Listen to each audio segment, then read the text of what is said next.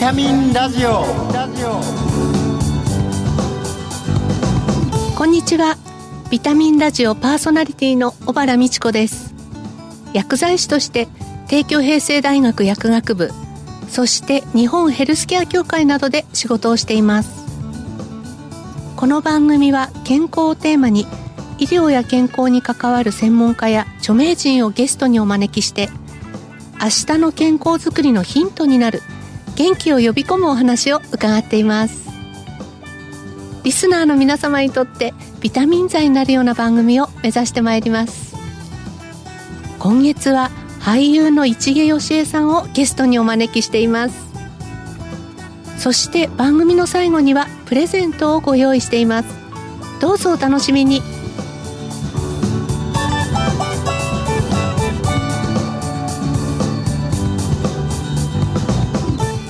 ビタミンラジオ。この番組は命をつなぐサラヤ株式会社の提供でお送りします。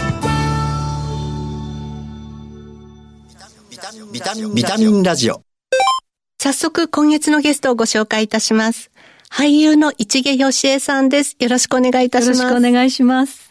今月の特集テーマは健康長寿を目指そうです、はい。2回目の今日は毎日を丁寧に生きると題してお話を伺います、はい。去年9月には7年ぶりに舞台出演され、主演を飾られるなど精力的にお仕事をされていらっしゃいます。この日々のお仕事に向き合う中で、ご体調の管理っていうのはどうされてるんですか？と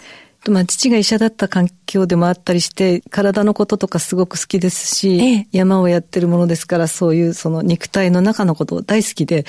食生活とかも結構頭の中では自分の理想があるんですけど、現実にできているかっていうと、なかなかどうだろうなっていう感じです。いえいえ、もう今日もあの、変わらぬ笑顔と、はい、張りのあるツヤで、あの顔で本当に、うんはい。でももう思うことはたくさんあるので、まあできることをちょっとずつやってはいますけど。コロナ禍で大変だったんじゃないんですか？そうですね。あの、舞台の時は本当にあの、俳優同士が会えないんですね。はい。食事も一緒にしちゃいけないので、で、稽古場もマスクでなるべく離れてっていう感じなので、なかなかちゃんと稽古もできないしっていうので、あと、やっぱりそのコミュニケーションが取れないっていうのがもう本当にあの、同じ街にちょっと合宿のようにして、滞在してやってるんですね。だから普段だったら、終わったらちょっとご飯食べながらみんなでね、芝居のこと語り合うみたいなことがあったのに、しちゃいけないって言われて、バラバラのとこに住まわせられて、みんな自転車通勤なんですね。みたいな環境で、なんかやっぱりすごく大変でしたけど、でもやっぱりちょっとコロナになっちゃって、あの公演が中止になっちゃったり、みたいなことを経験している人たちばっかりなので、やっぱりみんな気をつけるから、バラバラでバラバラでみたいになって。でも今でもすごく仲良しなんで、やっぱりそれはそれで楽しかったです。そうですね。40歳から登山を始められたということなんですけど、1993年にはアフリカ大陸最高峰のキリマンジャロ、その後ヒマラヤもということで、低い山ですけど、ヒマラヤの中では。ええ。あの、この登山を始められたきっかけっていうのは何ですか？もうそれも本当に偶然なんですけど、父の入院がきっかけで、その病院のお医者さんがたまたま山好きだったっていうだけなんです。で、その先生とナースの方々が行く山っていうのに、いつか連れてってくださいませんか？って言ったのがきっかけで、ええいつかっていつにしましょうって言われて、それが本当に初登山で、それが40でしたね。そうですか。安全っちゃ安全ですよね。お医者さんと看護師さんだけばっの、チームですから。それで登ったのでハマって、はいもう一遍で大好きになってしまって、もう次どこ、どこへ連れてってくれるの？先生たちみたいな感じで。で、先生たちあの、日曜祭日とかしかお休みがなかなか取りにくいので、その辺に行かれるわけですね。はい私たちって日曜祭日が意外と仕事だったりするんですね。ええでももう次はいいつだろうな、みたいな感じで。ちょっとしばらく悶々としてましたけど、でもそこからすごく広がっていって、いろんな方と出会うことになって、いろんな山仲間もできて、はい本当に人生が大きく変わった感じです。あとその肉体のことをものすごく関心を持てたので、はいそれまで私自分の肉体に何の自信もない人間だったんですね。体操も嫌い。体育の成績最悪みたいな感じだったので、運動なんて全然興味ない。で、で太らなかったので、はい運動は必要ないっってずっと思ってたんですけど、40も過ぎると、太らなくてもなんかちょっと、ちょっと違うところが出てきますよね。はい、で、どうも運動っていうのは太るとかそういうことじゃなくてしなきゃいけないみたいってなって、そこから運動を始めて、いろんなことやり始めたら楽しくて楽しくて、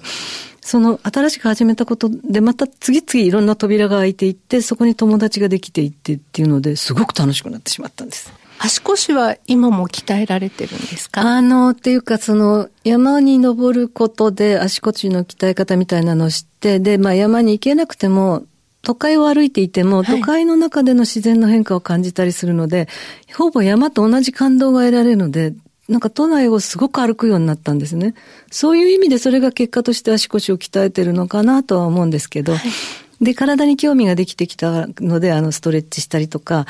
ちょっとパーツパーツで筋肉つけたりとかってことが好きになって、今、あの、趣味が肉体改造とか言ってます。本当に体作りってすごく、あの、リフレッシュする要素にもなるので、はい、い,いですよね、はい、本当にそう思います。あと、その姿勢を正すことで、姿勢を正すと呼吸が深くなって、で、心もなんか、あの、広くなるっていうか、あの、開放的になるっていうことも体感したので、はい、やっぱ介護で運動ができない時ってどんどんどんどんどんどん縮こまっていくんですね。そうすると息もできてないっていうことがだんだんわかるようになって、それを戻すと、すごく元気になるので、やっぱり運動って大事だなってすごく思ってます。そうですね。先ほどからお話を伺うと、運動の先にとか、自分のなんか肉体改造の先に、やっぱりこう人とつながるっていうこともすごくキーワードでありますね。はい。はい、やっぱりあの、まあ、人は一人では生きられないっていうのは本当に痛感してまして、まあ、大体家族が割と人数が少ない家庭だったので、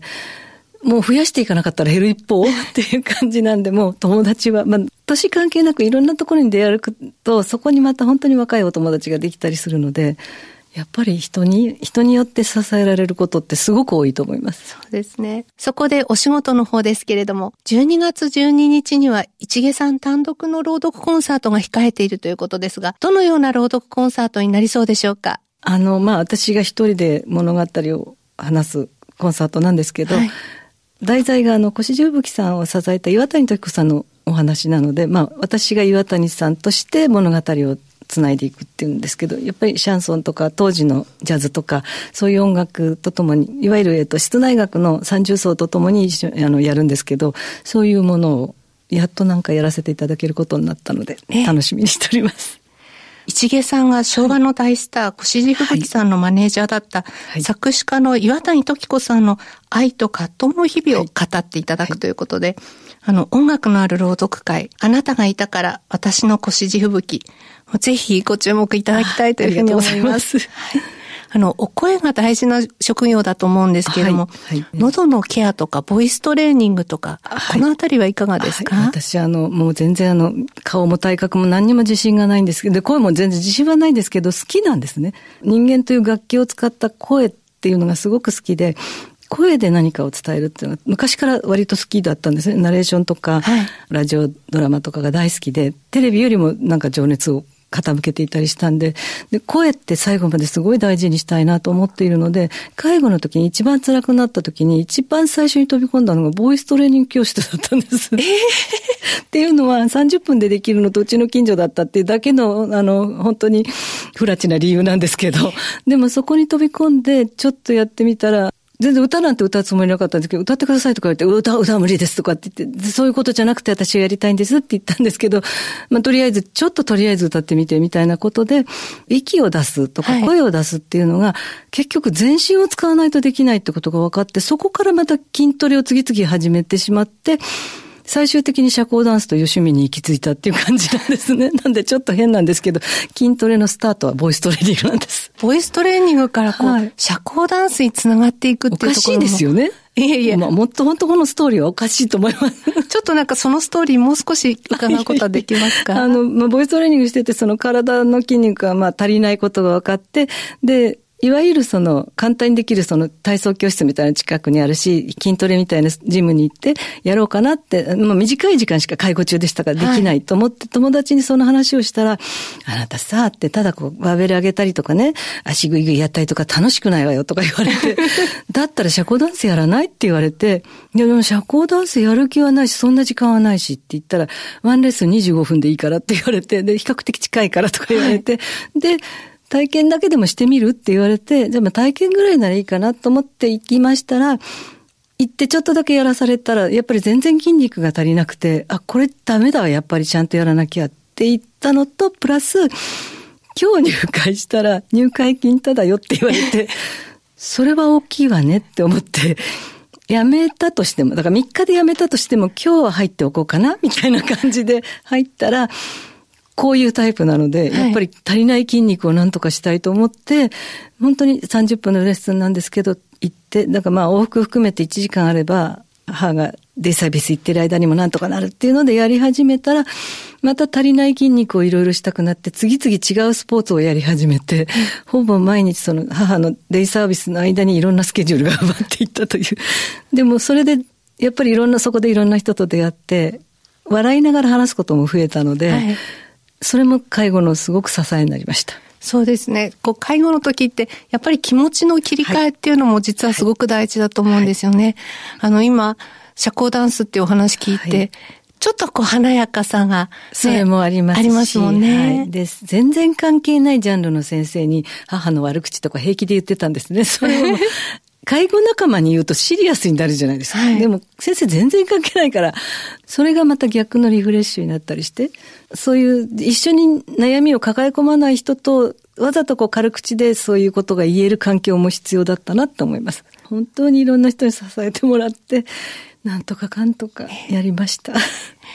あの、最後に番組恒例の質問なんですけれども、はいはい、ビタミンラジオという番組タイトルにちなんで、はい、市毛義恵さんのビタミン剤になっている元気の源をぜひ教えてください。ああ、なんか私やっぱり音楽とかダンスとか大好きだったんだなってことに最近とても気づいてまして、もともとそういうことが好きでこんな仕事を始めたんだなっていうのがなんか回り回って分かったという感じで、今なのであの、自分もそういう仕事をしてるくせに人のお芝居を見に行ったり、ミュージカル見に行ったり、オペラ見に行ったりとか、コンサート行ったりとかっていうので、はい、一観客となるのが大好きで、すごくそれが元気の源となっております。なんか最近いろんな印象的なコンサートとかあったかと思うんですけれども。あの、うちがクリスチャンだったりしたから、キリスト教の賛美歌が最初なんですけど、はい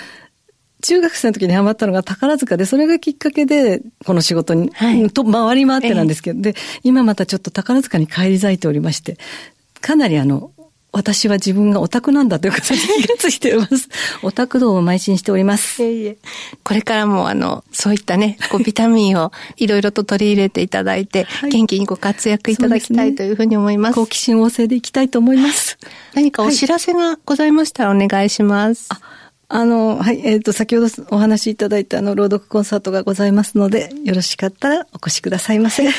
12月12日には、市毛さん単独の朗読コンサート、音楽のある朗読会、あなたがいたから、私の腰地吹雪が、東京都渋谷区の欅ホールで開催されます。前売りチケットがプレイガイドで絶賛発売中です。というわけで2回目の今日は、毎日を丁寧に生きると題して、本格的な登山を趣味になさっているお話や、お仕事のお話を伺いました。ゲストは俳優の市毛義恵さんでした。お忙しいところありがとうございました。ありがとうございました。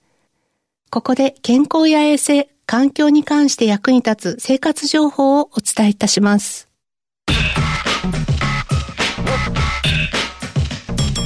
ビタミンラジオプラス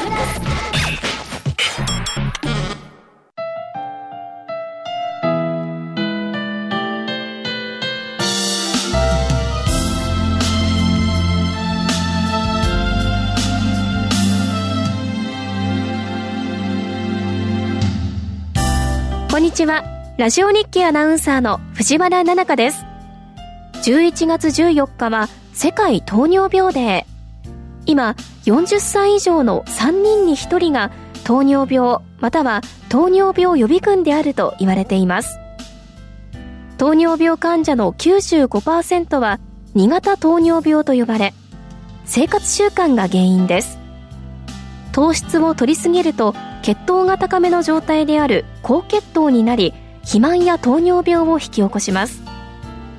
この2型糖尿病の他に原因不明で突然膵臓の β 細胞が壊され生涯にわたり毎日インスリン補充が必要となる1型糖尿病があります。インスリン補充が必須な患者とその家族一人一人が希望を持って生きられる社会を実現することを目指し1型糖尿病を治らない病気から治る病気にするために活発な支援活動を行っている団体があります。それが認定 NPO 法人日本 IDDM ネットワークです。その活動の一つが希望のバッグの配布。発症後間もない患者家族の不治の病に対する絶望感を少しでも和らげたい。そんな思いから生まれた希望のバッグプロジェクトは1型糖尿病に対する正しい知識や必要な情報が得られるよう糖尿病専門医による解説を分かりやすくまとめた冊子や血糖値に影響しない植物由来の甘味料のサンプルなど療養に役立つツールを一つのバッグに入れてお届けする活動です。11月は世界各地で糖尿病の予防治療療養を喚起する啓発運動が行われています。この機会にご自身と周りの大切な人の健康について考えてみるのはいかがでしょうか？植物由来でカロリーゼロ糖類ゼロの甘味料サラヤのラカント S は日本 IDDM ネットワークの活動を支援しています。それではまた次回ラジオ日経アナウンサーの藤原奈々香でした。